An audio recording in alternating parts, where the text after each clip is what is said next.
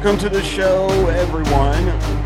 I'm Kilroy Williams. This is the Kilroy Williams Show. Got a, show for you today uh, that probably a lot of you already know about, and maybe you don't.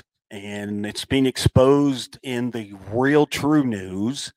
And I wanted to share it with you as well. It's child trafficking that is going on in our nation and around the world, and the people that are involved in it. These are big names. Now, we're not going to name any names, but I'm talking like from politicians to Hollywood stars uh, to churches, you name it. And it's a real big issue, and it's about time that it stops. We must stop child trafficking. It's a, it's an, an issue, and it must end now. So today, I'm going to uh, share with you some uh, videos about this issue that I think that will open up your eyes and and let you see what's going on. Here's the first one about child trafficking. Uh, this one is a one of the victims and and a survivor, and they will tell you exactly the well what happened to them and how they survived. Let's watch this. My name is Anneke Lucas. I am a mom. I have pets. And I'm currently the leader of an organization that brings yoga into prisons. I'm also a survivor of child sex trafficking. I was raised in Belgium and sold into a murderous pedophile network right around my sixth birthday. I was used in this network for five years and a half. Adult men that were part of this exclusive club were there for various reasons, but there was a lot of alcohol, a lot of drugs, and the children were the commodity, the highest, the most valued commodity, and were used for sex mostly. But there were a number of aristocrats that were part of this club who also liked killing children. And then my time had come. At the age of 11, I was about to be killed. I was tortured because someone who had protected me for a while and then abused me really badly was done with me. I was strapped to a butcher's block. That was black from the blood of all the children that had come before me.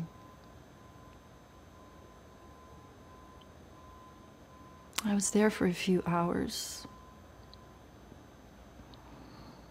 My body is full of scars, and every scar reminds me of the moment I thought that I was going to be killed like all the children that weren't loved enough to live. And I was going to be forgotten as well. And I wasn't ready to die. Someone from inside that network loved me enough to rescue me. That torture lasted a few hours. However, I was in that network for five years and a half. In that time, I was raped many, many, many times. I don't have any scars to show how many times I was raped, but I did the math. Uh, usually it was a whole night in the weekend. And so I gathered that I was raped, actually raped, for about six hours a week 1,716 hours of rape before I reached the age of 12. I grew up with instructions that were given to me by the person who rescued me, that kept me out of prostitution, kept me away from drugs.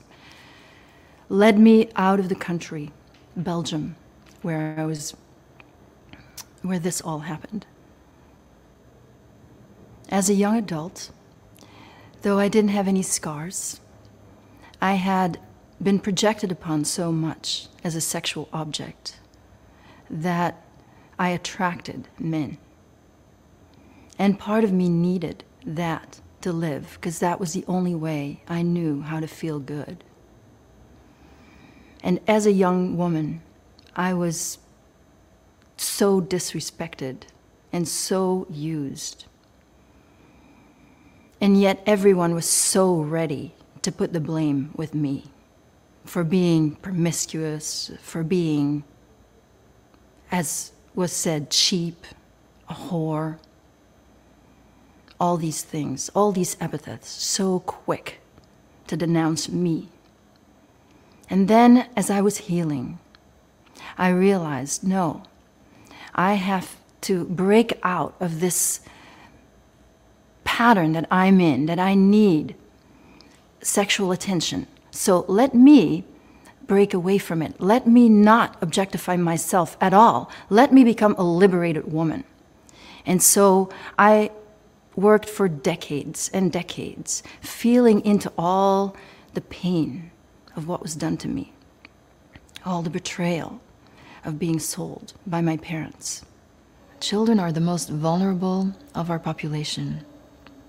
So, we want to create a society where children will be safe, where children will have a community around them. Every child deserves safety. No child deserves what I went through and what millions of children each day go through. But unfortunately, the way the system is right now, that is part of the system. As women, we have so much potential to be truly empowered by feeling into everything that we as women endure. That gives us more strength than anyone. All that pain, behind all that powerlessness and that humiliation, really feeling into what was done to me, really understanding that it wasn't me. That at the end of the day, I'm okay. I was a child. I was being victimized. It wasn't my fault.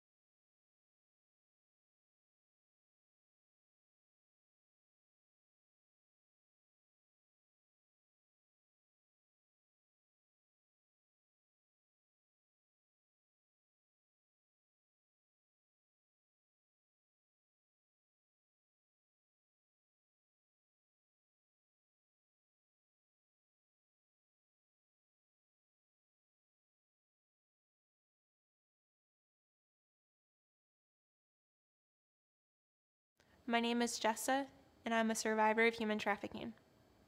So, when I was a little girl, my family was part of a group of people that severely sexually abused me, and that sexual abuse turned into me posing for pornographers and um, doing sex acts for the cameras and being raped in front of the cameras and then that then turned into me being sold to different pimps and then me being sold to friends and those friends um, doing whatever they wanted to do. It was taking place in suburban neighborhoods. I was also taken into um, a few other countries um, for the sole purpose of being trafficked and being sold. That was just my reality of cities and places. When I was 21, a lady approached me and she gave me a piece of paper. And on that piece of paper was her name and her contact information, and she said that if I ever wanted um, to talk to her on the phone, if I ever wanted help, she would be there. So it wasn't for quite a while later that I actually got the courage up to call her, and that turned into several months. And the message she constantly told me was that this is not who you are. People cannot define who you are, especially sex cannot define who you are. And you are so much more than this. And then she told me that I could make a choice. And she told me I could make the choice to leave. For me, it was a long, long, long struggle of me in my mind having to redefine what was happening to me, realizing that this was wrong, realizing this is not normal, realizing that this is not okay. Then it was the courage for me to say, This stops, and this stops now. And I remember kissing some of my siblings goodbye and just walking away.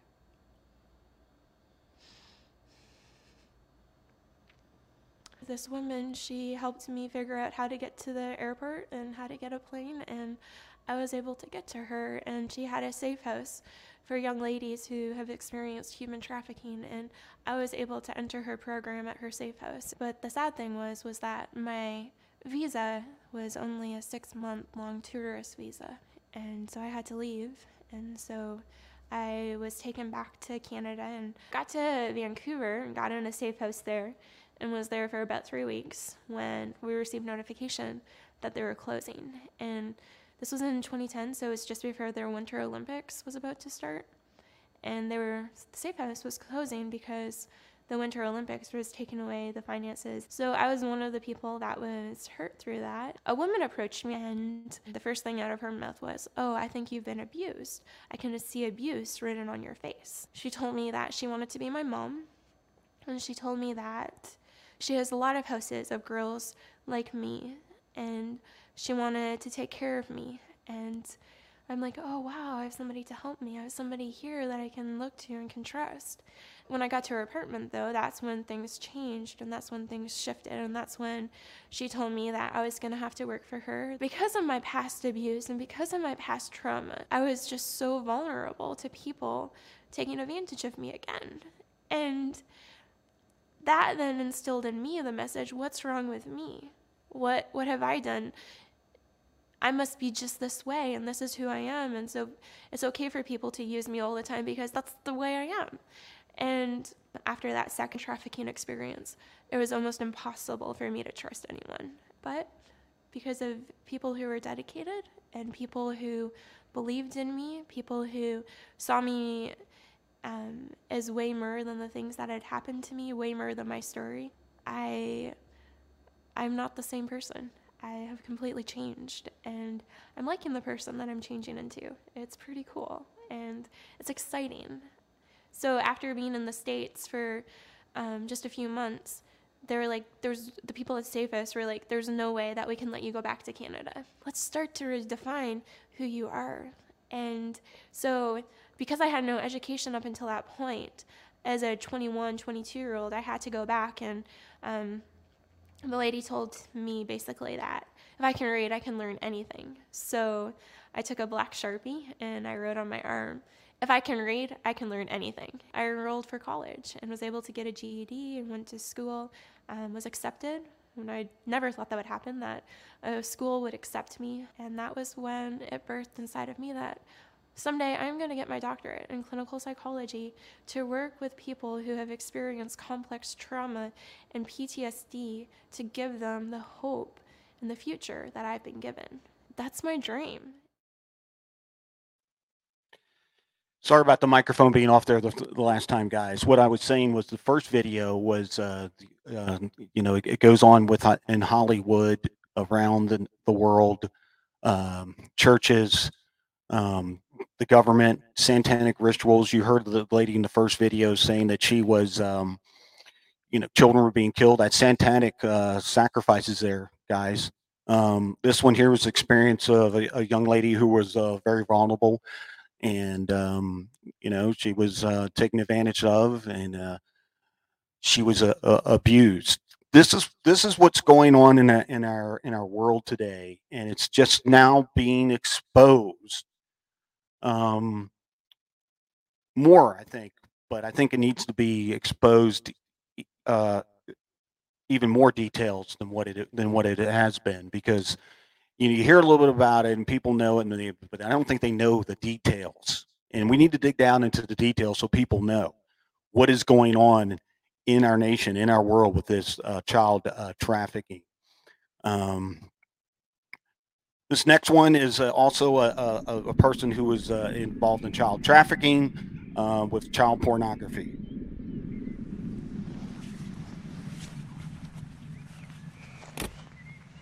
Okay, you nervous? A little. My name is Jessa Dillow Crisp. I'm originally from Canada, and I never say A. A. you did it. So, um, we could get into your story now. Cool. So I was born into a family that was not a safe family. It started with sexual abuse and then it turned into then child pornography and then that was when the sex trafficking started. I was told that all I was good for was to be a little prostitute. My nickname was Little P even as an adult, I also had pornography taken and was being trafficked as an adult. I think one of the hardest things for me to um, just process is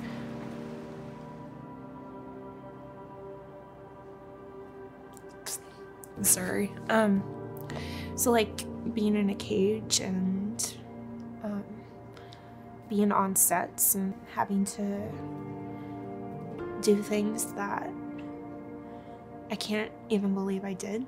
And having guns pointed at me and people telling me that if I didn't um, keep doing what they told me to do, that I would be shot. I was being raped, but I had a smile on my face. I had to act like I enjoyed it. And I can say that um, child pornography as well as adult pornography is directly tied to human trafficking. Um, I didn't escape until I was 21, so this continued until basically just before I escaped.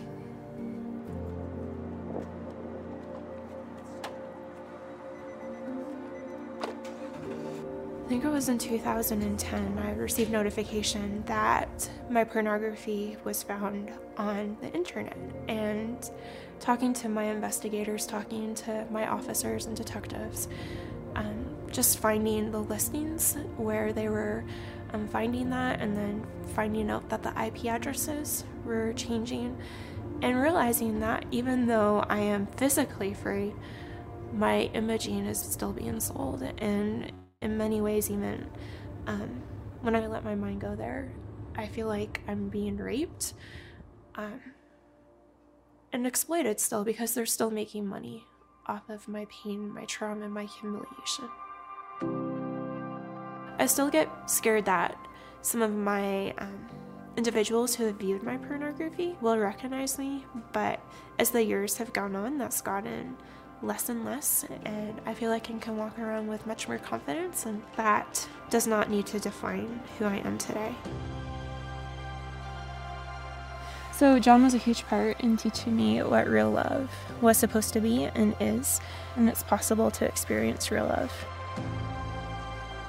My goal is to help people who have been through horrific stuff and are wanting to take steps into this big world that they are starting to engage with for the first time. Some of the things that I've learned about love is it is kind, it is compassionate, it's caring. It's just pretty amazing like how relationships can hurt you, but also how relationships can heal you. Well, that's that's wonderful that uh, she's slowly healing. Um, if you look at what what she's saying, the second one with her is a little more detailed. What what happened to her, and it's just so heartbreaking to hear that this is going on in in our in our world right now. Uh, I think a lot of the, the, the industry is slowly starting to be exposed, and that's that's what we need um, to let people know that this is going on. And this is going on, like I said, this is a lot of it's satanic uh, stuff that's all tied in together. It's all tied in together from churches, Hollywood, the government, you know, there's politicians involved. They're all under one umbrella. And um, you see it uh, happening in the, uh, the Epstein case that's being exposed right now. a lot of names that'll probably be released that'll probably shock you, but not shock you. Um, you know, it's it's just unbelievable that this is this is happening in our world, and we need to have it exposed and have it stop. You know, you know, and and and pressure the government to stop this. It's kind of hard when they're involved in it. Um, this next one is a uh, about a another uh, human traffic uh, survivor. Serrera, her worst moments seem unimaginable. Once sold for sex at five, she now hopes to lead the fight against human trafficking in southern Arizona. Given up at birth, raised in foster care until the night her life took a dark turn. I um, went through the hardest thing in my life. With no voice, no friends, and no family. I was kidnapped, and so I don't know my biological parents. I lost um, being a child because most of my time it was um, being with um, these people. I never went to school. I never knew I couldn't read or write or anything. So I missed that opportunity. Growing up in Texas is the only pleasant memory of her childhood. The rest, she says, is a blurry nightmare. They started grooming me when I was five years old. And at the age between eight and nine, I was sold. To a powerful gang. For it could be seven days, you know, a night, depending on who uh, they wanted me for the money. She was forced to have sex for money or face the harsh consequences. They would beat me up, they would use different objects, um, pretty much um, what they wanted to do. Or locked her up in an isolated room in between four walls where her misery was kept a dark secret. When I was in the closet, I thought I wouldn't make it. And so I would just just pray and, and ask, you know, God to help me because I didn't know if I was going to make it. It was you and God in that dark closet. Yes. For nearly 10 years, she says, God was her best friend and gave her the strength to continue the battle. I, I prayed, and it, it, it was very, very emotional. Every month, sometimes even every week, she would wake up in a different city, sometimes even in a different state, oftentimes making her lose track of where she was. Being in the closet, I wouldn't even know if it was Monday or it could have been Saturday. I pretty much dissociated. But she says God soon gave her the liberty she had been searching for. After four failed attempts to escape, she finally found freedom. The hardest thing I survived.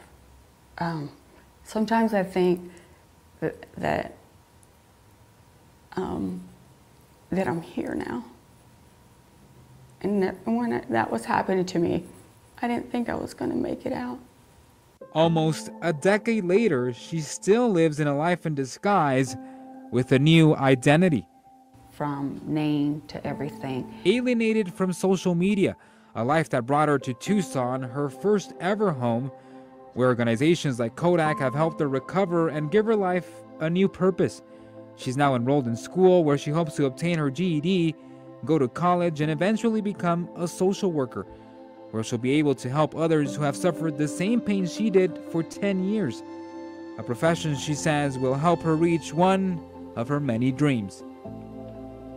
That they will see me who I am, a survivor.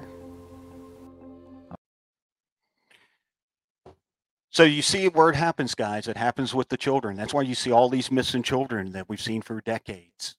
And um, it's great that we're seeing these stories of people turn around. And this young lady here um, is going on a mission to be a counselor to help others who are being victimized by this.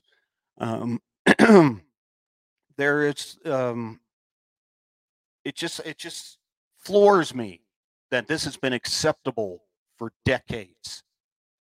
Thank the Lord, it's finally being exposed, but it's not going to end until we fight, until we fight back. And that's what we need to do. First, the exposure and to end this. End this right now. And at the border right now that uh, that they've opened up to let all these legals in, illegals in, you think it's just drugs that are being smuggled in? You think it's just people just being smuggled in uh, just to uh, come across the border to leave Mexico for no reason? No, it's children too. Children are leaving uh, for sex trafficking. Uh, they've already uh, found a lot of that already. They proved a lot of that. Um, so it's it's just unbelievable.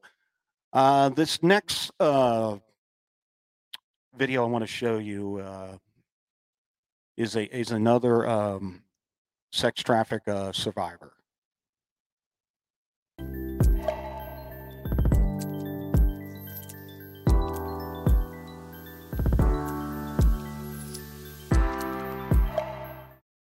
Notice I'm holding cue cards. I'm holding cue cards because they're going to help me to focus on my message while at the same time shielding me from painful memories and intrusive thoughts. Because my story isn't an easy one to tell. In fact, every time I tell my story, I'm re traumatized. But if sharing my story means that one more girl has a chance at freedom, then it's worth it for me. Growing up in my family wasn't easy. Mental health problems and abuse can destabilize a family. But abuse doesn't just exist in a vacuum. It doesn't just start or stop in one individual's life. It permeates every action and activity of their being. Mental health problems and abuse led to neglect. And neglect left me on the streets of Scarborough, a very young girl. I distinctly recall going back to school. Remember, each year the teacher would ask us, write down what you did that summer. I was so ashamed. I was paralyzed. I didn't go to summer camp. No, I didn't go to the cottage. I was the kid that played outside all day long. There was no regular structure, there was no routine for most anything. One summer, I was raped by a stranger. Another, abused and degraded by the neighborhood boys. I was always in fight or flight mode. It seemed like danger was lurking around every corner. What I learned that summer was how to remain hypervigilant, how to avoid attack, something that no young girl should ever have to learn. But it didn't stop with the neighborhood boys. I would later be abused at the hands of a multi generational pedophile. And it was his words that kept me trapped. When he said, Your parents won't love you anymore if you tell on me. In my isolated environment, I believed him. And my behaviors started to reflect the environment that I lived in. I don't remember a time back then when my body ever felt like my own. At 17, I started moving from club to club. I first started stripping. Then, later, I worked for a smut magazine where I would meet some of the most dangerous people I've ever encountered. Still, I was on this never ending quest to have some form of agency over my own body, a source of power I had never had before. One day, my phone rang. I was looking at my gas gauge, sitting on empty. It was my old coworker from the magazine company. He called me to tell me he was running Toronto's largest massage parlor, and he wanted me to come and join his stable.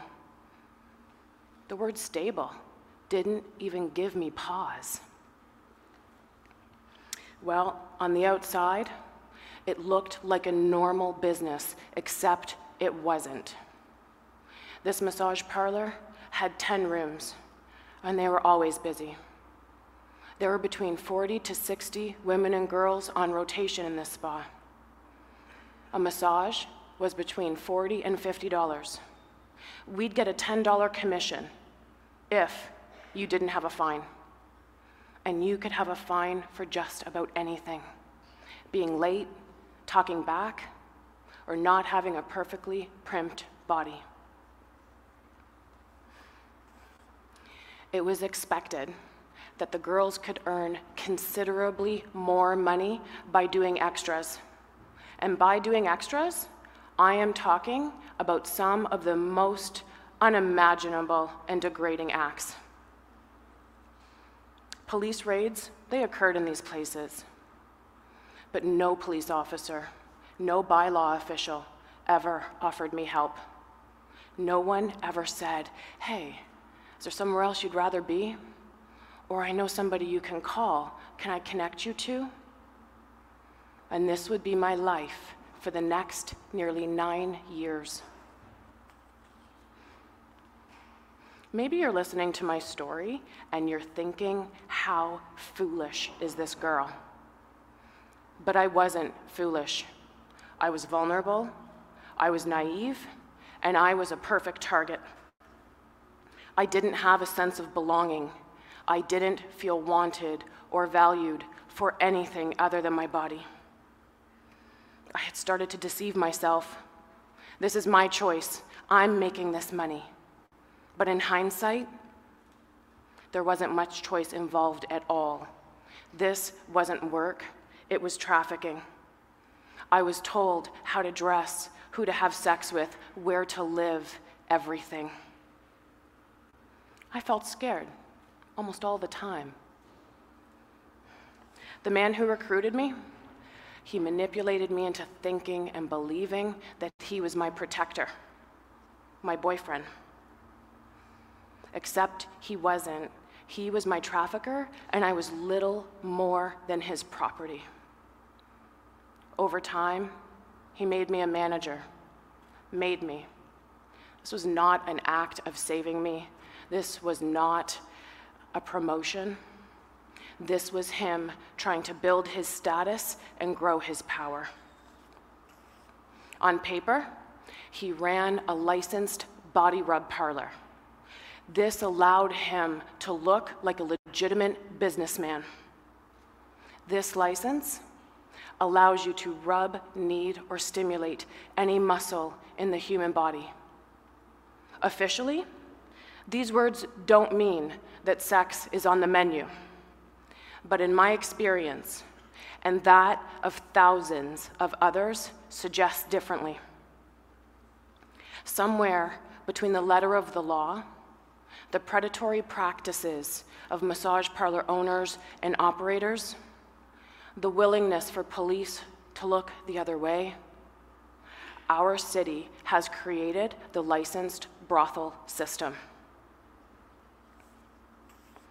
A massage parlor keeps the schedule, manages all of the advertising, and fields all of the calls, freeing up a trafficker to look for another victim. Buyers, they don't have to go to a seedy motel. Massage parlors and holistic centers, the ones on the way to and from your home and work. They provide a facade of acceptability safety, an option on a woman's part.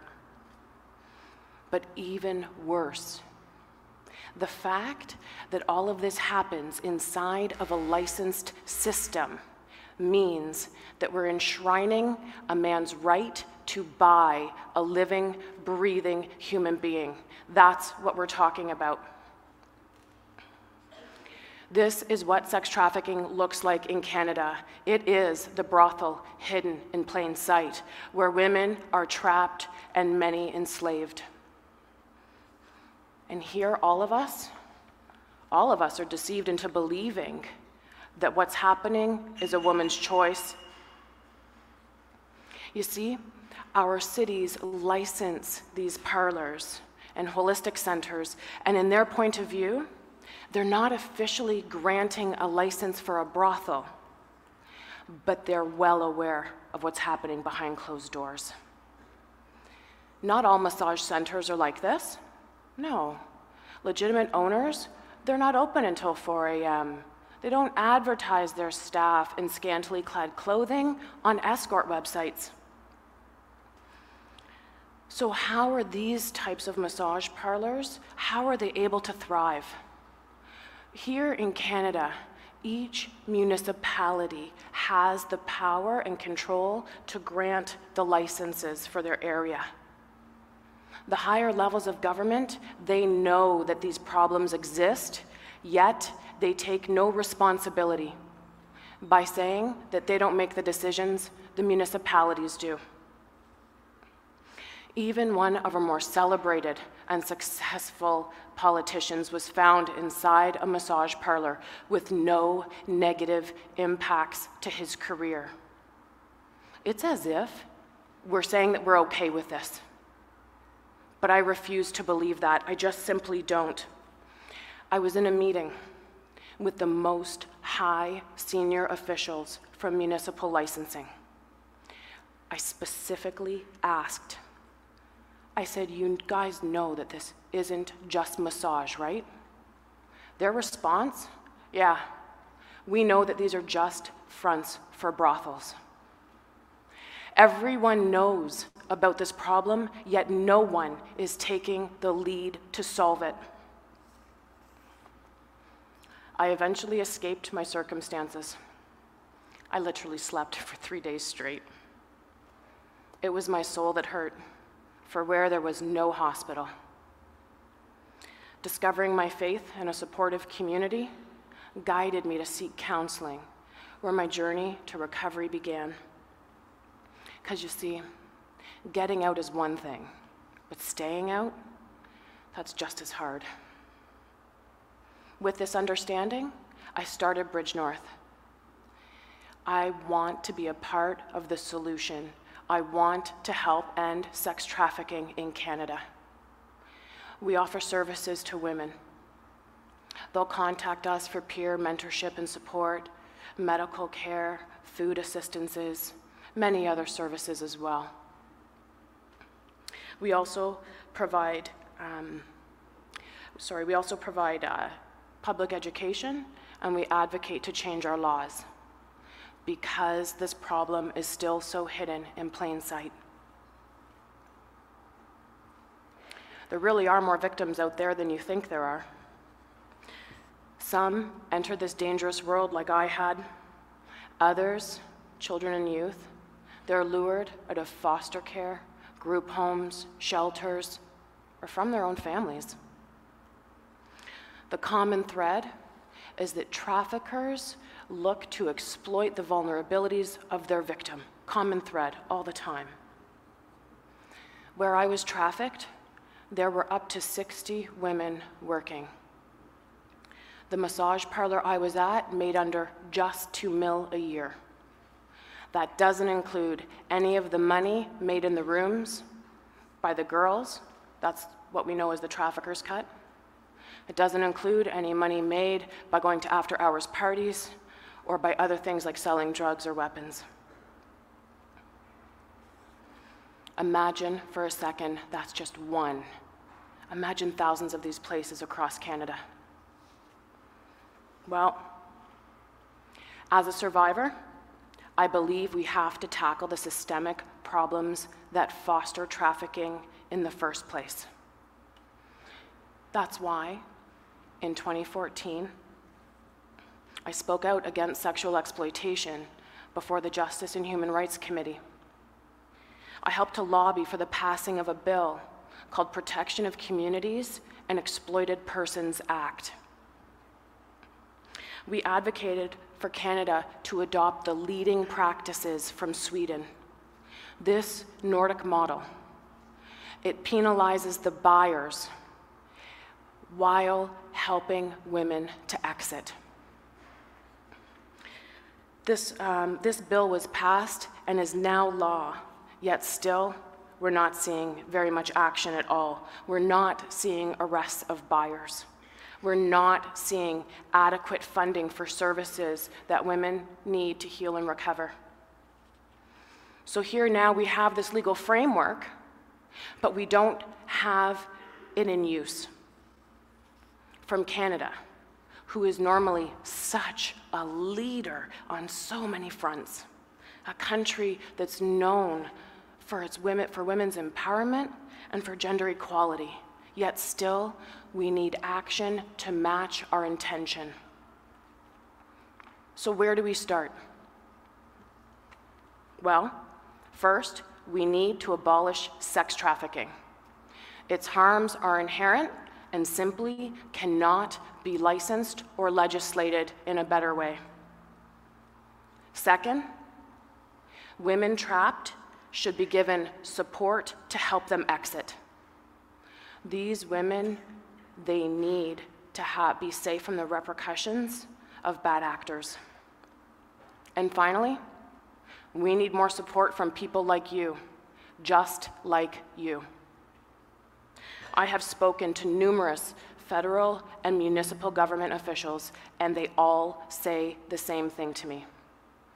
I can only address what my constituents bring to my attention.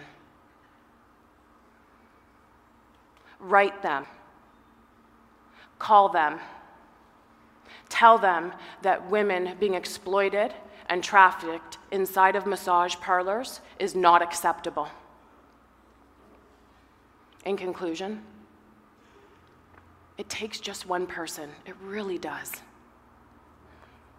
I share my story today because I'm free, and that freedom I cannot take for granted. I believe everybody in our country should have that same right. I'm sharing my story today because I am hopeful. I have seen, I have witnessed the strength inside of the women we're talking about. These women are future leaders, entrepreneurs, moms. They're game changers. All they need is a chance, just like the one I had. It took one person. Her name was Kathy, her husband, Jim. They each extended a hand of love to me. They both had shown me again what humanity was all about, and they assisted to bring back my self worth, and that is something that you can do for someone else too. So that was in Canada. You don't think that happens here in the United States? You betcha it does. And did you uh, hear the, her say that it's uh, politicians that were involved in this? And she's saying that they passed a law in Canada, but yet it's still not really going where it should be. Why? Because they're all in it together. They just probably did this just to put a little band aid on it, you know, to say to look like they did something. They knew they really aren't going to do anything. These people have to be arrested and tried. This is the only way this is going to stop. This is the only way. People have to realize that, you know, this is going on. And it, and it needs to, to stop today. It does. And you know, of course, they take advantage of children because they're very young and naive. They don't know exactly, you know, uh, uh, any. They can trust. They think they can trust people. Um, it's just absolutely horrible. Uh, um, I, I, just cannot believe that um, you know uh, this just continues to go on, and but yet I can because they are all a part of it. You think they're going to uh, if they're a part of it, you think they're going to stop it because they will be exposed. You see what I'm saying? So it, it's all, all they're all playing on the same team, and our children are suffering. This could happen to your child. This could happen to your grandchild. No child is safe. No child is safe. That's why you can't, you know, leave your kid out in the front yard and play nowadays because you just don't know. Let's uh, let's play this one here. Chairman and the co-founder of Thorn. We build software to fight human trafficking and the sexual exploitation of children. And that's our core mission. My other day job is that of the father of two, a two month old and a two year old. And as part of that job that I take very seriously, I believe that it is my effort to defend their right to pursue happiness and to ensure a society and government that defends it as well. But the right to pursue happiness for so many is stripped away. It's raped. It's abused. It's taken by force, fraud, or coercion. It is sold for the momentary happiness of another. I've seen video content of a child that's the same age as mine being raped by an American man that was a sex tourist in Cambodia. And this child was so conditioned by her environment that she thought she was engaging in play. I've been on the other end of a phone call from my team asking for my help because we had received a call from the Department of Homeland Security telling us that a seven year old girl was being sexually abused and that content was being spread around the dark web. And she had been being abused and they'd watched her for three years and they could not find the perpetrator, asking us for help. We were the last line of defense. An actor and his foundation were the potential last line of defense. That's my day job, and I'm sticking to it. Can we build the tools that are better than their tools to fight what's happening? Um, it, there are sites in the United States that do this other than Backpage, a lot of them, in fact. There are sites internationally that are doing this, there are other sites. It, it's happening uh, all, all over the place. It's been happening for decades in print media we're now just recognizing it for what it is. And I, and I think that that's the most important part. And secondarily to that is, is let's build the tools, let's finance the tools, and let's deploy the tools to fight back.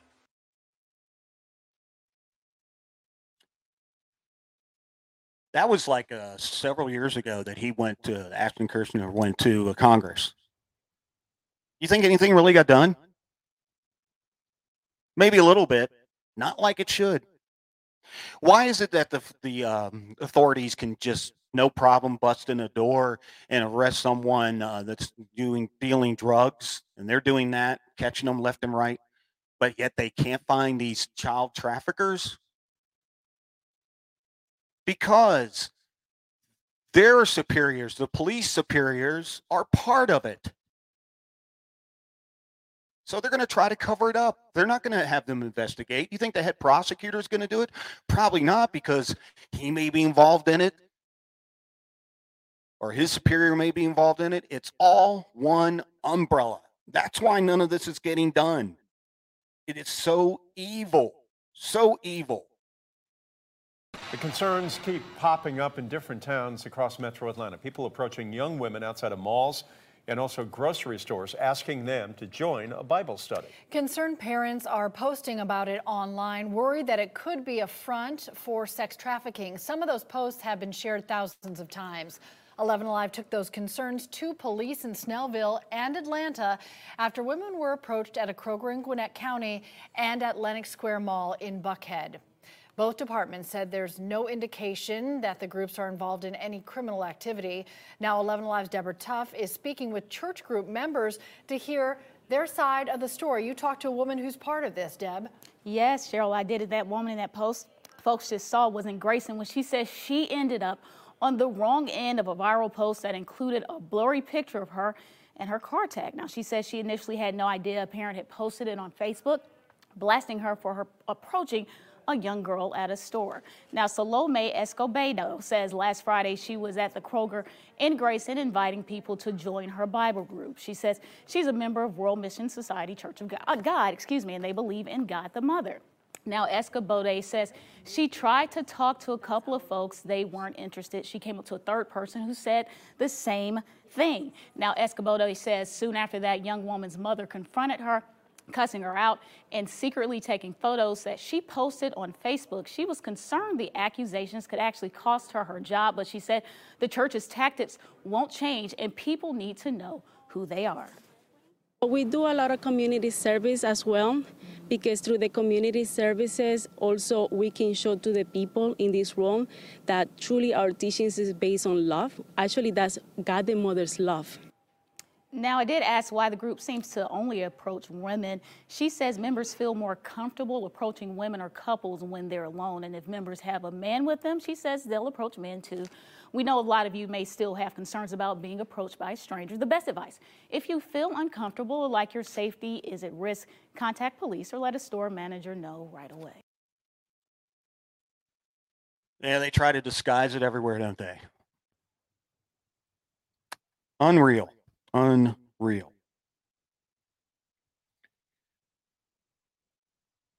Uh, let's see. We got another one here. You know that we were that I'm going to show you. Um, it goes deep. Also, um, believe it or not, um, like I was saying about Hollywood, it is is is deep in Hollywood. Look at the Epstein thing.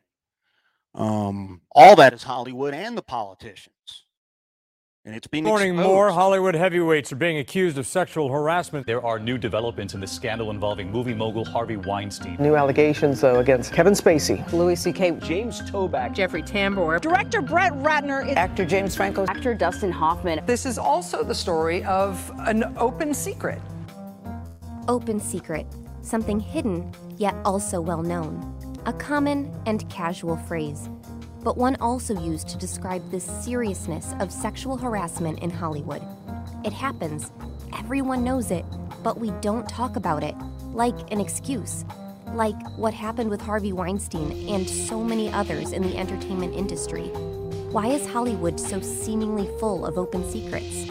For the answer, you first need to understand the industry's power dynamics and a concept called institutional betrayal. Jennifer Freyd introduced the term in 2007. So, institutional betrayal is a broad concept.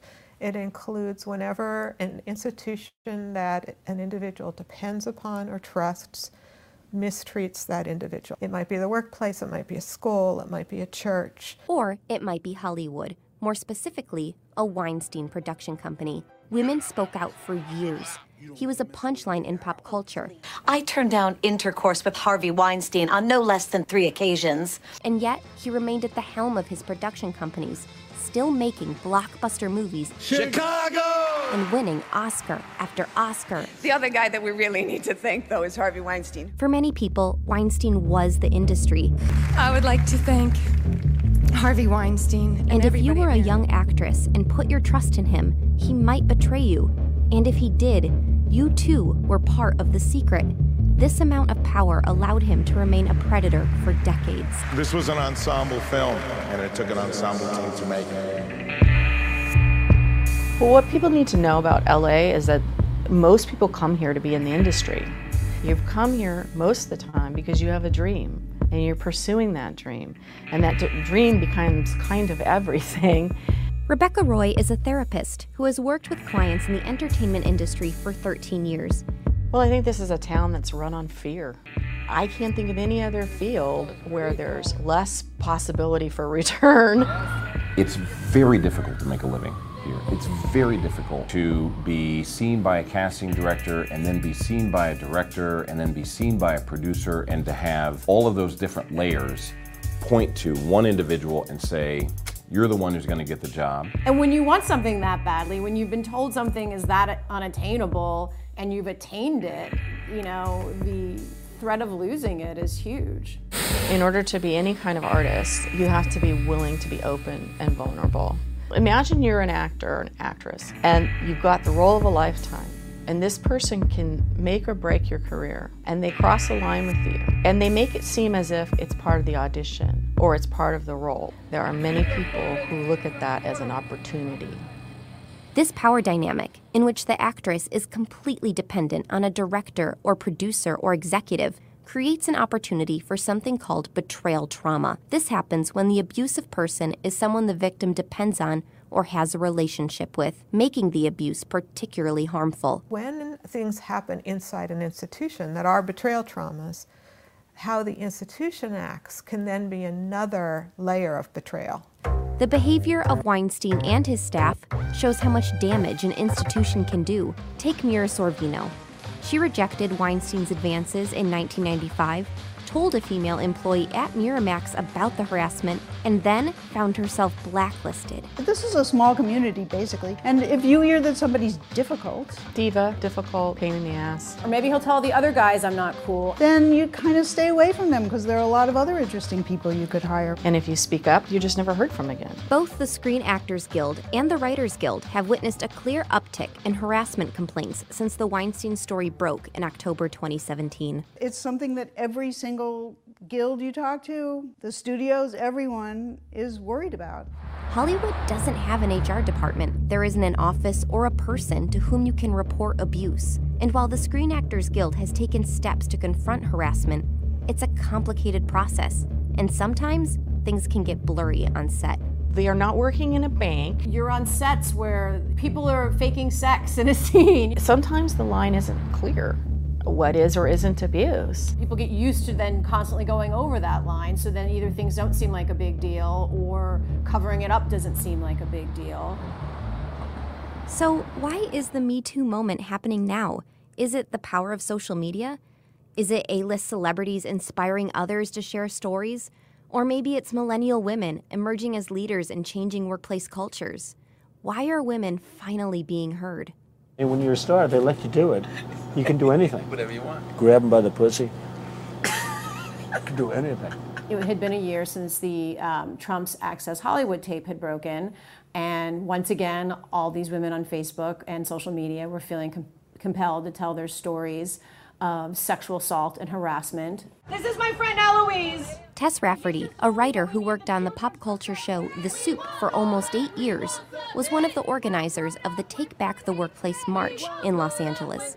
There's a certain uh, mad as hell, we're not going to take it anymore uh, thing that kind of is the result of last year's election. Every woman I know has a story, and most of them have more than one. It's like you can't throw a rock in this town and not hit someone who hasn't sexually harassed somebody or assaulted them. Weinstein wasn't the only person in Hollywood who repeatedly crossed the line and got away with it.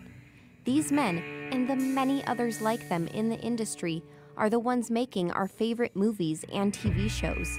It's really no surprise that the stories we have learned to love reflect their behavior. There was a Cheers episode I saw, I don't know, a couple of months back. Rebecca was being sexually harassed by Frasier's old mentor. You're still doing it. You have a hole in your sock. Like it? and no one believed her. And they were mad at her for accusing him, and they told her it was in her head, and they told her it was silly. Without the laugh track, it just plays like a drama of what most women face in their everyday lives. Do you realize that you are impugning the reputation of the man that literally wrote the book on fidelity and marriage? When women are in control, when there's more of us in the in the writers' room, when there's more of us in charge behind the camera and at the top of the food chain, I'm gonna kill him. I'm gonna kill you. More of our stories get told accurately. You're luscious, you're ravishing. I would give up red meat just to get a glimpse of you in a bra.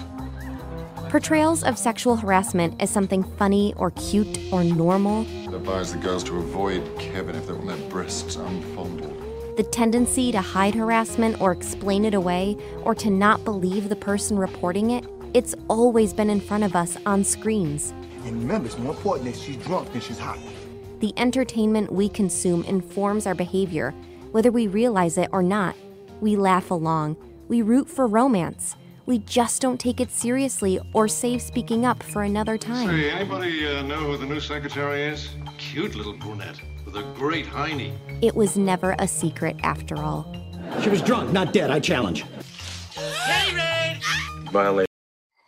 We get the message on that. I apologize for that uh, graphic uh, language that was going on. I didn't realize I had it in there. But that's the reality. That's the reality. Um, what is going on in Hollywood? Hollywood is the uh, sexual harassment, sexual abuse. There's there's trafficking there. There's trafficking there as well. And um, these people, uh, if they want to be a star, they can pretty much Hollywood can make anyone be a star. If you think about it, anyone.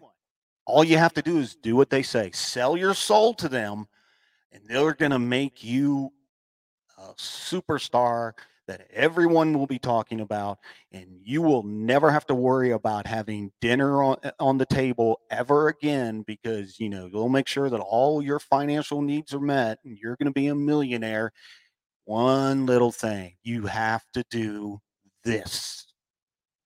You have to support that. Think about that. And again, where are the authorities on all this? Where are they?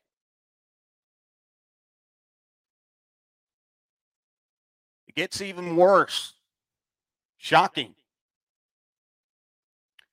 Here's a, a thing that um, I came across. You think your children are safe that that are that are trying to be adopted through the government uh, foster care? Not on your life.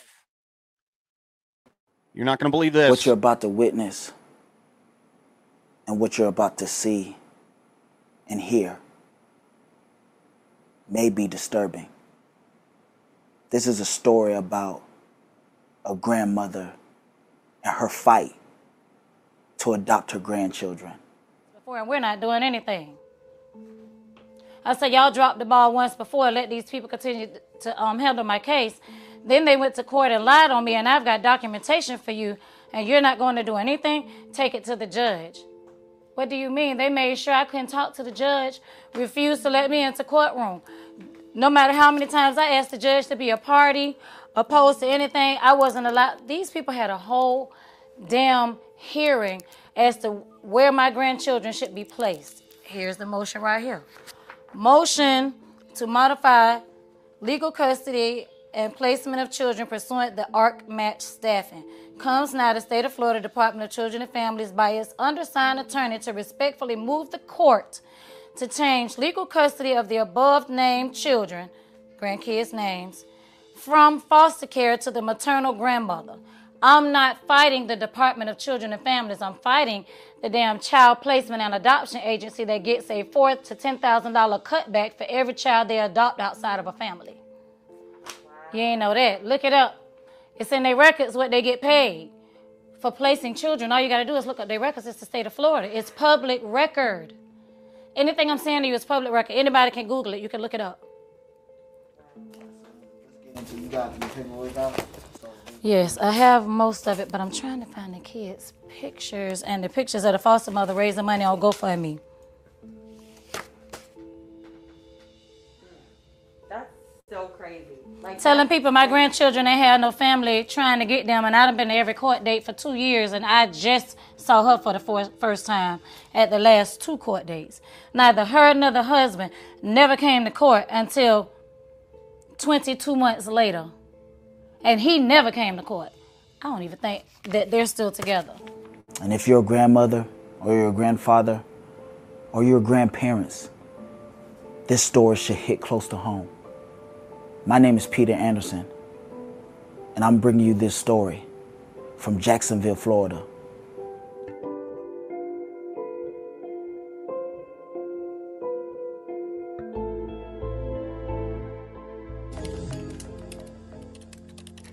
So January 26th of 2018, my grandbaby was taken into the custody taken into custody by the Department of Children and Family Services.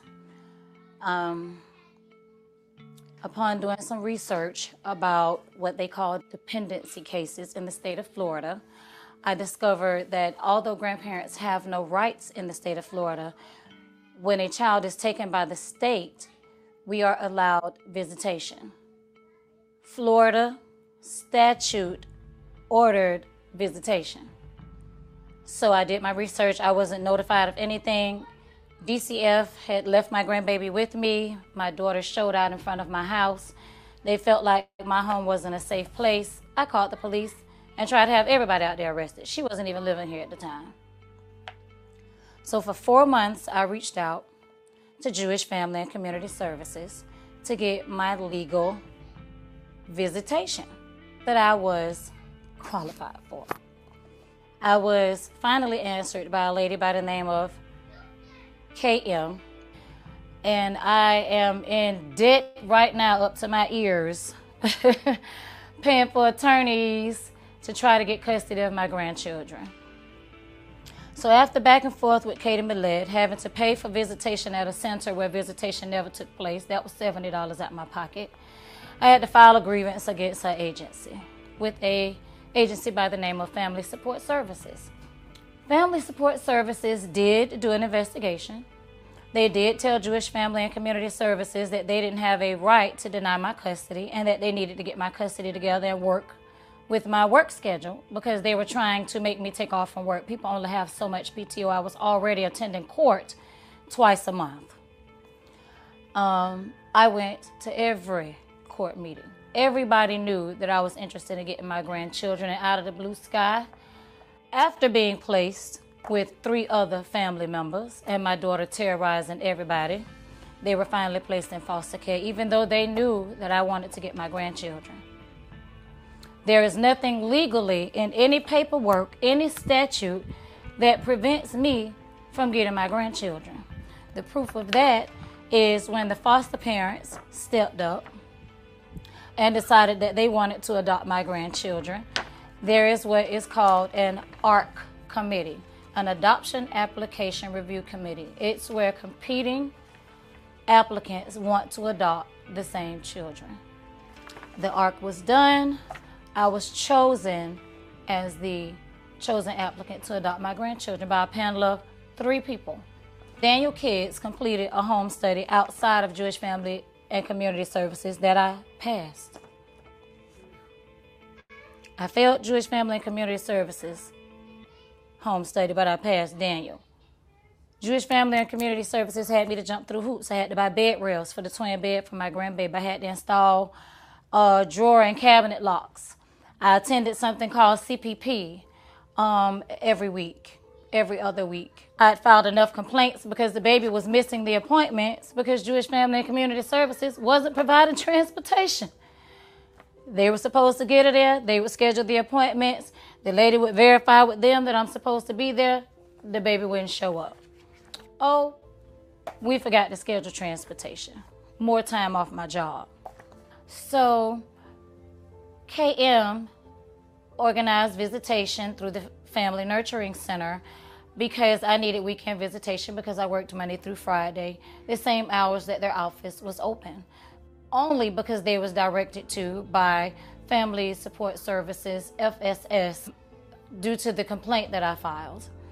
Um, but that visitation never occurred. I took the orientation as instructed. I paid for it as instructed, but it never occurred. Miss Wilson fought for her grandchildren, and the foster mother did a GoFundMe and used their faces so she can take this grandmother's grandchildren away.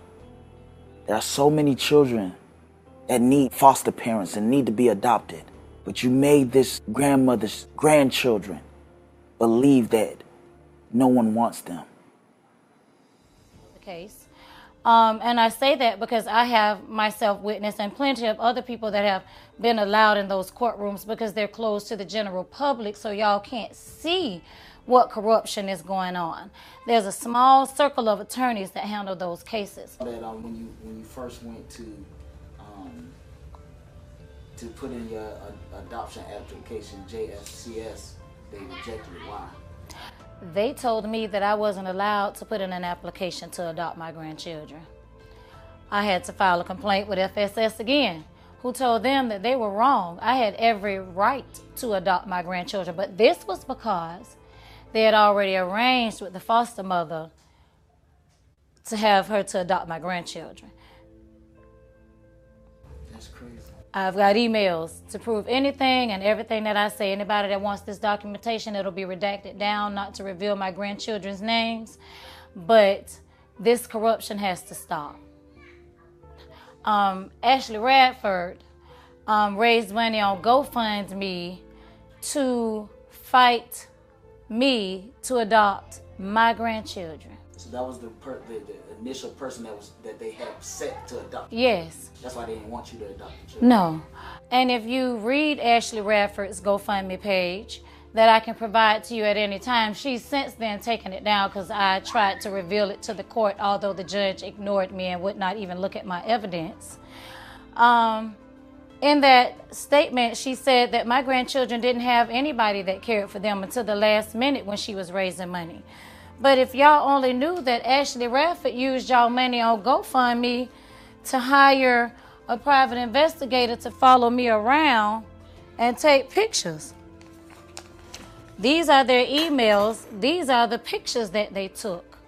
This is my cousin who visited Jewish Family and Community Services with me. This is my other daughter's baby daddy, her old man, bringing me my grandson because I get my grandkids on the weekends. You hear children in the background now. This is a child community home.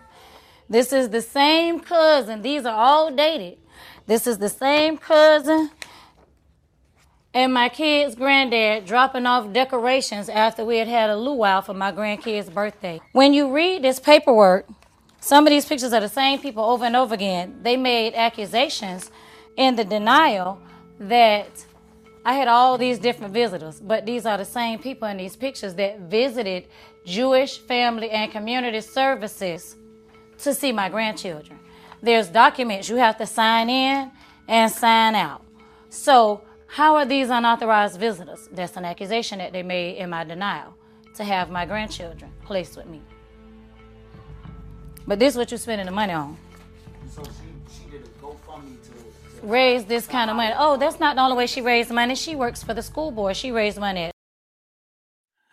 Well, um, it's not really uh, giving information like I thought it would um, about uh, child trafficking through the foster, but um, sounds like those children are being abused uh, another way, doesn't it? Um, but if you, I have done some research and it, it does tell you that some of these uh, wind up getting into the foster homes where the child is abused, the child is trafficked. Government doesn't do anything about it. So um, that's that's just not a a um, you know you can't even trust you know children in in in, in a foster home. Um, folks, we have to do something about this. We have to um, continue the the fight um, and and pursue this battle. You know, we, we cannot allow people to um, go on the way they've been going on, you know, uh, doing to our children. You know, that story there with the uh, the foster care um, didn't get into the details uh, about the child trafficking, but you still see there's a scam there where they're uh, you know those children are being affected. It's always about the children being affected with something. These children are always abused some way or another. It's just unbelievable.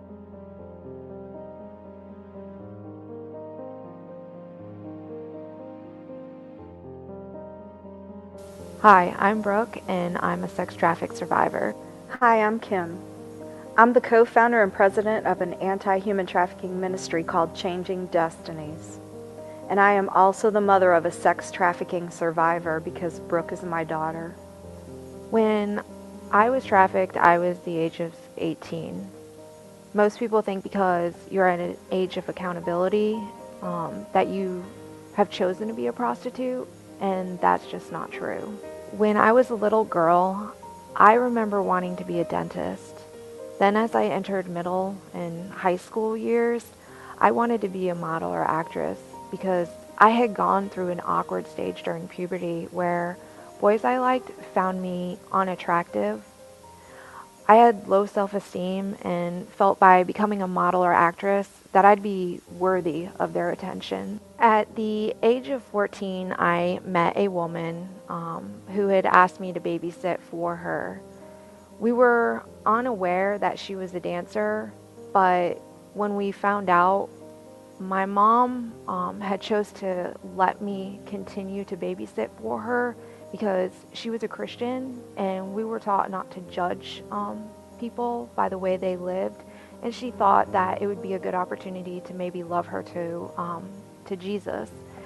And um, I think if my mom had known what she had known now, then uh, she would have kept me very far from her. I babysat for her for three to four years. During that time, she groomed me for the sex industry. I was an impressionable teenager with low self esteem. Um, and the woman featured in magazines as well as pageants She paid me very well, and her sugar daddies um, got me out of school so that we could go to places like Disney Quest for the day. I looked up to her and I wanted to be just like her. I was naive and couldn't see the bigger picture. I only seen what she wanted me to see, and, which was a life of glamour and luxury, and I really wanted that. We were a military family living in base housing at the time, and when you're in the military, you have a tendency to view other military families as an extension of your own family. And never in a million years would I have ever dreamt that someone I had known and had always been very good to would one day turn around and exploit and hurt my child for their own financial gain. That was really a hard pill for me to swallow. When I became 18, my parents moved away and I stayed behind the woman's husband showed up my, at my job and um, told me I needed to get up with his wife as we had lost contact. He made it sound like I'd have the opportunity to become a model and make a lot more than I was at the job I was at. He actually made it sound like I'd almost be stupid if I didn't get in touch. So I did immediately. I met with her and I was still under the impression there was a modeling opportunity. But they did say um, I'd go on dates in which men would pay me. Um, but they told me I'd never have to do anything I didn't want to do. So I went with would be my traffickers on a half truth um, and quickly found out my true purpose there. I am all too familiar with the exploitation process that almost destroyed my child's life. You see, for many years I taught at a military school called SERE, S E R E, which stands for Survival, Evasion, Resistance, and Escape. This is a school where we train military personnel, such as pilots and special operating forces, on how to survive and resist exploitation and escape in the event they become a POW, a detainee, or even a hostage. I learned how exploitation works both by experiencing it myself as a student and then week after week demonstrating it as an instructor on other students. We're not talking about naive children with absolutely no life experience to draw on because these were grown men and women that I saw. These were the best of the best. These are the smartest and the most confident in our military. Yet every class I would watch them fall for the trickery, and be coerced into doing things that I knew they didn't want to do. I think that most people have heard about the Stockholm Syndrome, what we would call trauma bonding, and this is where a person in fear for their life begins to identify with their captor, and it's a survival strategy. But there's also something called barbed wire psychosis, and this is where an exploiter convinces their captive that there's nowhere they can run or hide that's outside of the captor's reach, that it's a better option to just stay there and cooperate. There's also something that a captor will use to manage their victim, which is called coercive manipulation. And this is actually a program designed to condition and manipulate someone to do what you want them to do. And an exploiter will use things like sexual assault, torture, humiliating or degrading their victim, or threats to them and their family as some of the many ways exploiters will do that. So when someone is soliciting sex from another person, they would call a prostitute and actually believe in their heart they're simply entering into some sort of mutual business agreement or transaction. Nine times out of ten, it's a frightened, abused, and confused victim where every shred of their humanity and dignity has been ripped away from them at some point in their life. When the first day came to a close and all the Johns had come and went, I cried a lot. You try to shower away the things that took place, but no amount of soap and water can wash away the feeling of shame and humiliation. It was really hard for me to believe that that would be my new life. I watched other girls with envy, um, as it seemed it was easy for them but they had to be very drugged up to do it. Pimps knew if they got these girls hooked on drugs that they would depend on the pimp, and it was just another form of bondage. I left. I had an opportunity to seize the moment to get far away, and I did. I tried very hard to forget, and while I suppressed the memories, my life spiraled out of control. I could not live a normal life or function as a normal human being. I thought of suicide often, but was blessed with my girls who kept me hopeful. I became a dancer for 11 years because I had lost the ability to dream beyond using my body for an income. I drank to feel good, and I even dated a man who was just like a pimp in the worst kind.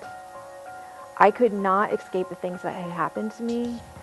I lived a nightmare of cycles, and I had about lost my fight.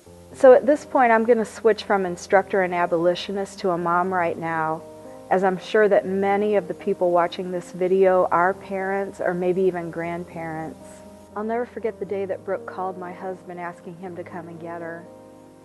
I'll admit we were pleasantly surprised when she called because she had always been this independent, free spirited child who always wanted to explore and experience life on her own. And I remember feeling good about her coming home because she was my first to leave the nest and I wasn't entirely comfortable about it. So I actually went to great lengths to try to make a big deal out of her coming home by getting a cake and a card and some flowers and things like that. But the minute she walked in, as her mother, I can tell you that I knew something had happened to her.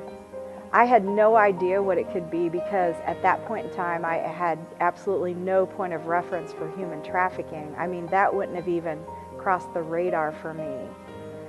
But what I saw is this is a girl who had always been very meticulous about her appearance. And I could see that she had let herself go. I mean, she looked very thin, she was frail, she looked broken, she looked depressed. She wouldn't smile, her eyes were empty. She wouldn't even look at the card. She didn't cut the cake we had bought for her. She sat there for a few minutes and then excused herself. And I looked over at my husband and he told me, you know, she was like that the entire trip back home. And he said he had told her to not give up on herself. So one day, one of our other daughters approached me and she swore me to secrecy, saying that Brooke told her that she had been raped. So now I felt at least I had some sort of explanation for what I was seeing, but what I didn't realize at that time is that my child had been raped over and over again so that somebody else could get paid. Because I had sworn to my daughter that I wouldn't tell Brooke that I knew, the only thing I knew to do was just try and love her and help her the best I could to get work, to get back into church, and she did start going back to church again. And I was actually encouraged because I started to see her smile and take care of herself again like she used to.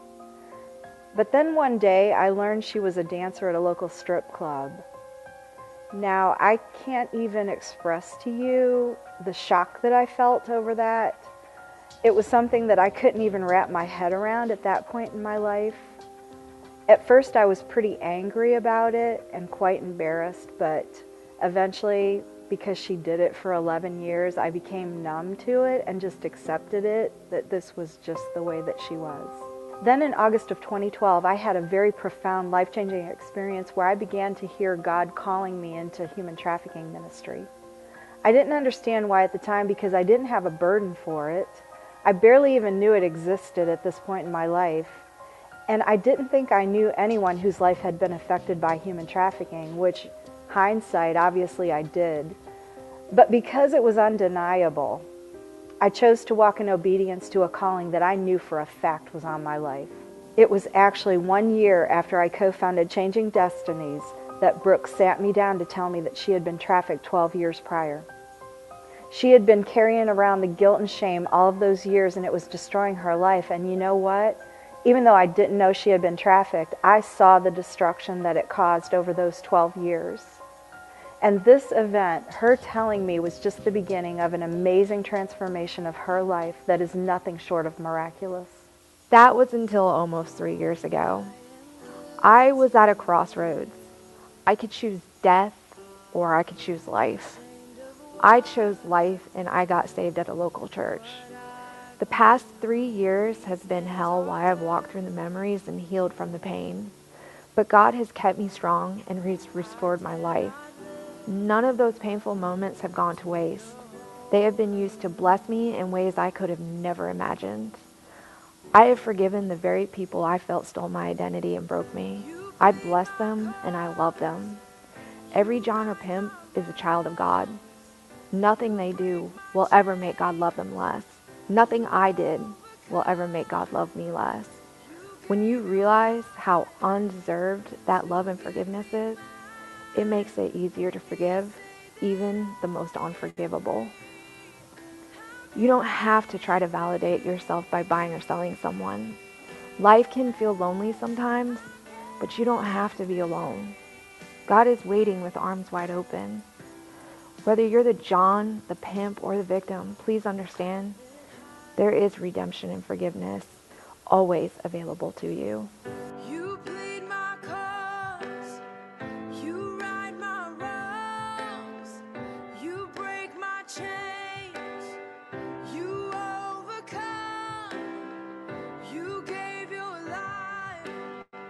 Biggest thing I've taken away from this experience is the revelation of God's pure love. I see that He found a way to bring to my attention something that had happened to my child 12 years prior. And He did it so that she could begin to heal and walk out the destiny that He had in mind for her all along. I've been watching her journey over the past two years in amazement. And I will say that she is one of the strongest women that I know, and I am very blessed and so proud to be her mom. As for how I feel about traffickers and Johns or the people who buy sex, with God's help, I've actually managed to work through a lot of those anger issues and the feelings of betrayal that I felt after I found out what had happened to Brooke. I have actually forgiven the woman who I allowed Brooke to babysit for, as well as the other traffickers and the Johns who hurt her. Only God the reason I am able to extend mercy and grace to them is because God extended it to me through the sacrifice of His only Son, Jesus, on the cross. There is redemption in our story. So, the purpose of us making this video today was to dismantle all the lies and bring the truth to light. Do not be deceived. You will stand before God one day and give an account of your life to Him. Jesus said, God is not mocked. Whatsoever a man sows, that is what he will also reap. So please don't continue to sow into an industry that destroys people's lives. We're asking you to sow into organizations, ministries, and nonprofits that are actually trying to help those who are caught up in human trafficking. There are many local, regional, national, and international organizations and nonprofits out there to choose from. Feel free to research and give as you feel led and we will provide for you a list of different organizations to help you along that path. My prayer is that everyone watching this video will experience salvation through true repentance and faith in Jesus Christ, who is our Lord. May you choose life, love, compassion, and decency, and service to the Lord for yourself and the brave young men and women who are survivors of human trafficking. God bless you.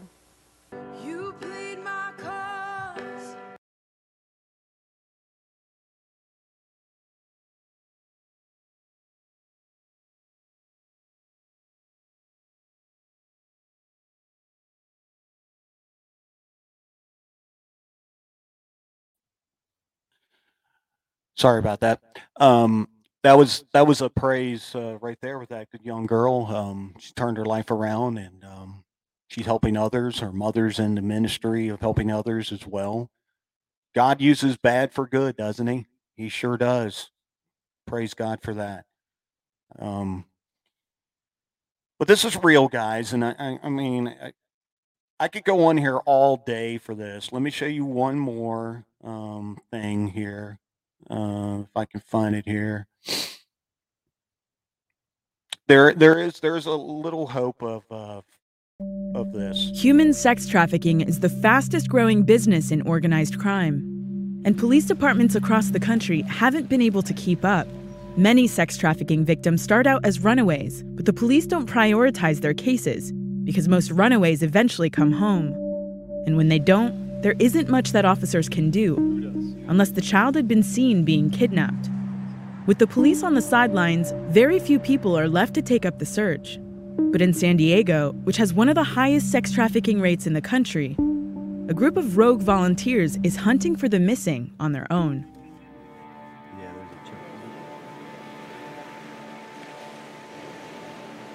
You're only about 20, 30 minutes away.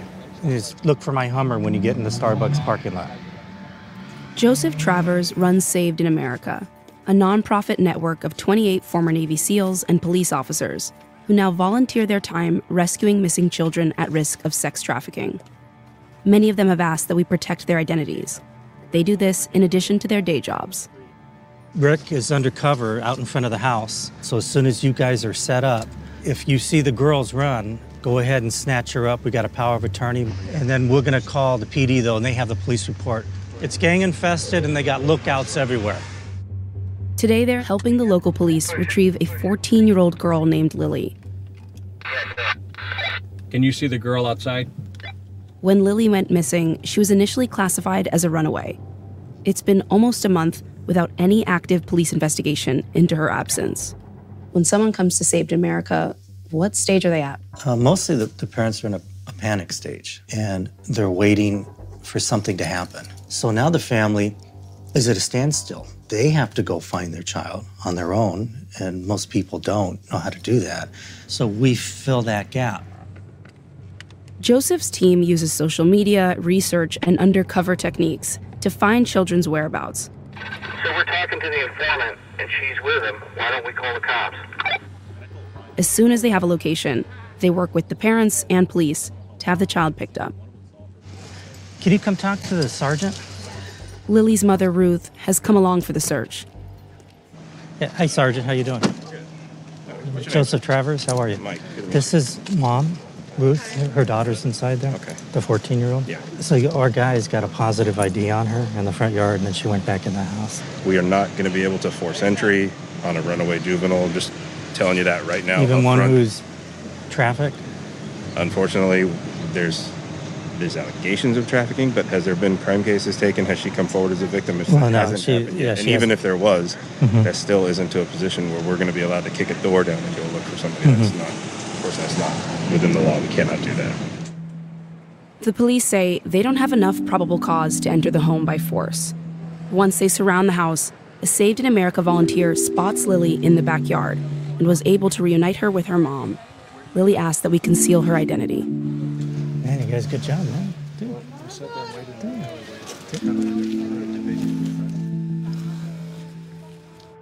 On January 30th, Ruth woke up to find Lily was missing. But the local police in her hometown in Utah concluded that Lily had run away and that there was nothing they could do since Lily had left on her own.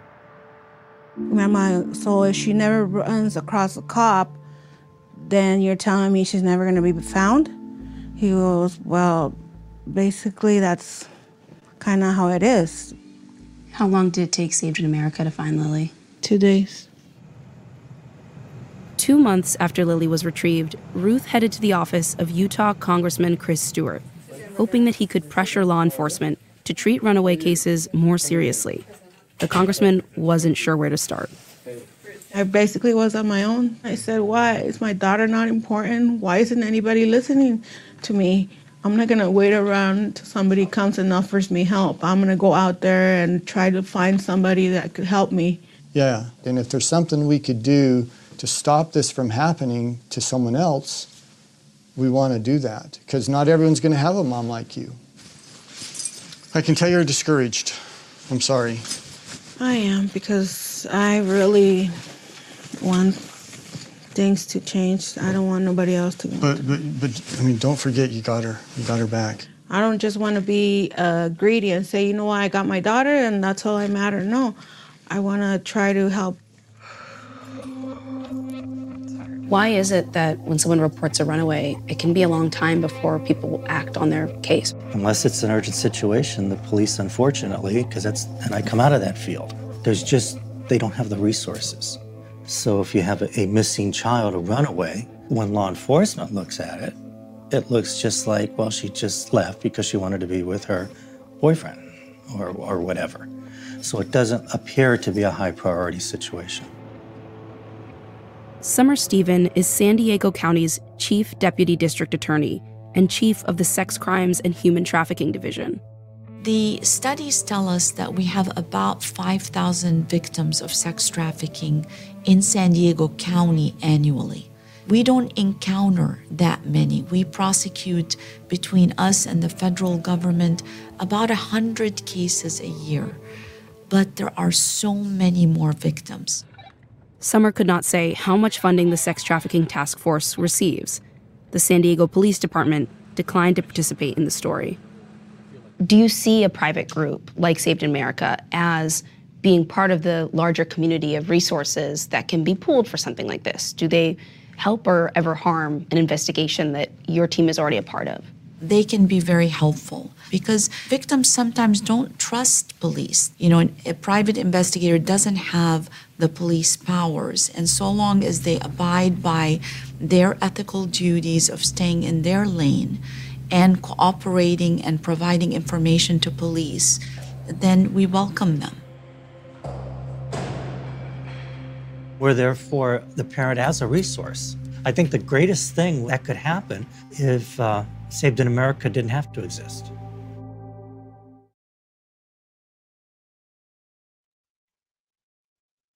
Thank goodness, thank the Lord that they have uh, programs like that. Did you did you catch these? the, the authorities really couldn't do anything? I mean, there are certain laws that they have to follow, and um, but they just it's really sad that they they they don't take it as serious as they should because there's there's just so many children that are not making that choice.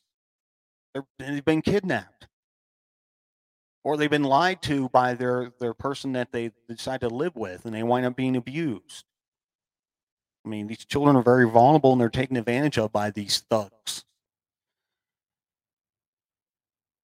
Well, thank you guys very much for joining us today. I hope this message to everyone will open up everybody's eyes and share this video. Please share it because if it's shared, it'll be exposed and people will pay attention to it. And you know, we just all have to stick together. The only way we're going to win is is is is if if we have this fight that we have to fight and we we, we have to have victory. We have to do this together. And um, the only way we're going to do it if we pay attention and wake up. You know, this has been going on forever. I think it's going on long enough, and I bet you do too. So um, just just try to um, ask God where He wants you to be in this, how to go about fighting this, because children are innocent. They need they can't fight this on their own. They're innocent. Well, you all have a great uh, day, and uh, God bless you, and and, and I thank you so much for joining us today. Um, and uh, just just please share this video, and uh, make sure that uh, everyone is aware of this. And uh, we'll see you next time. God bless you all.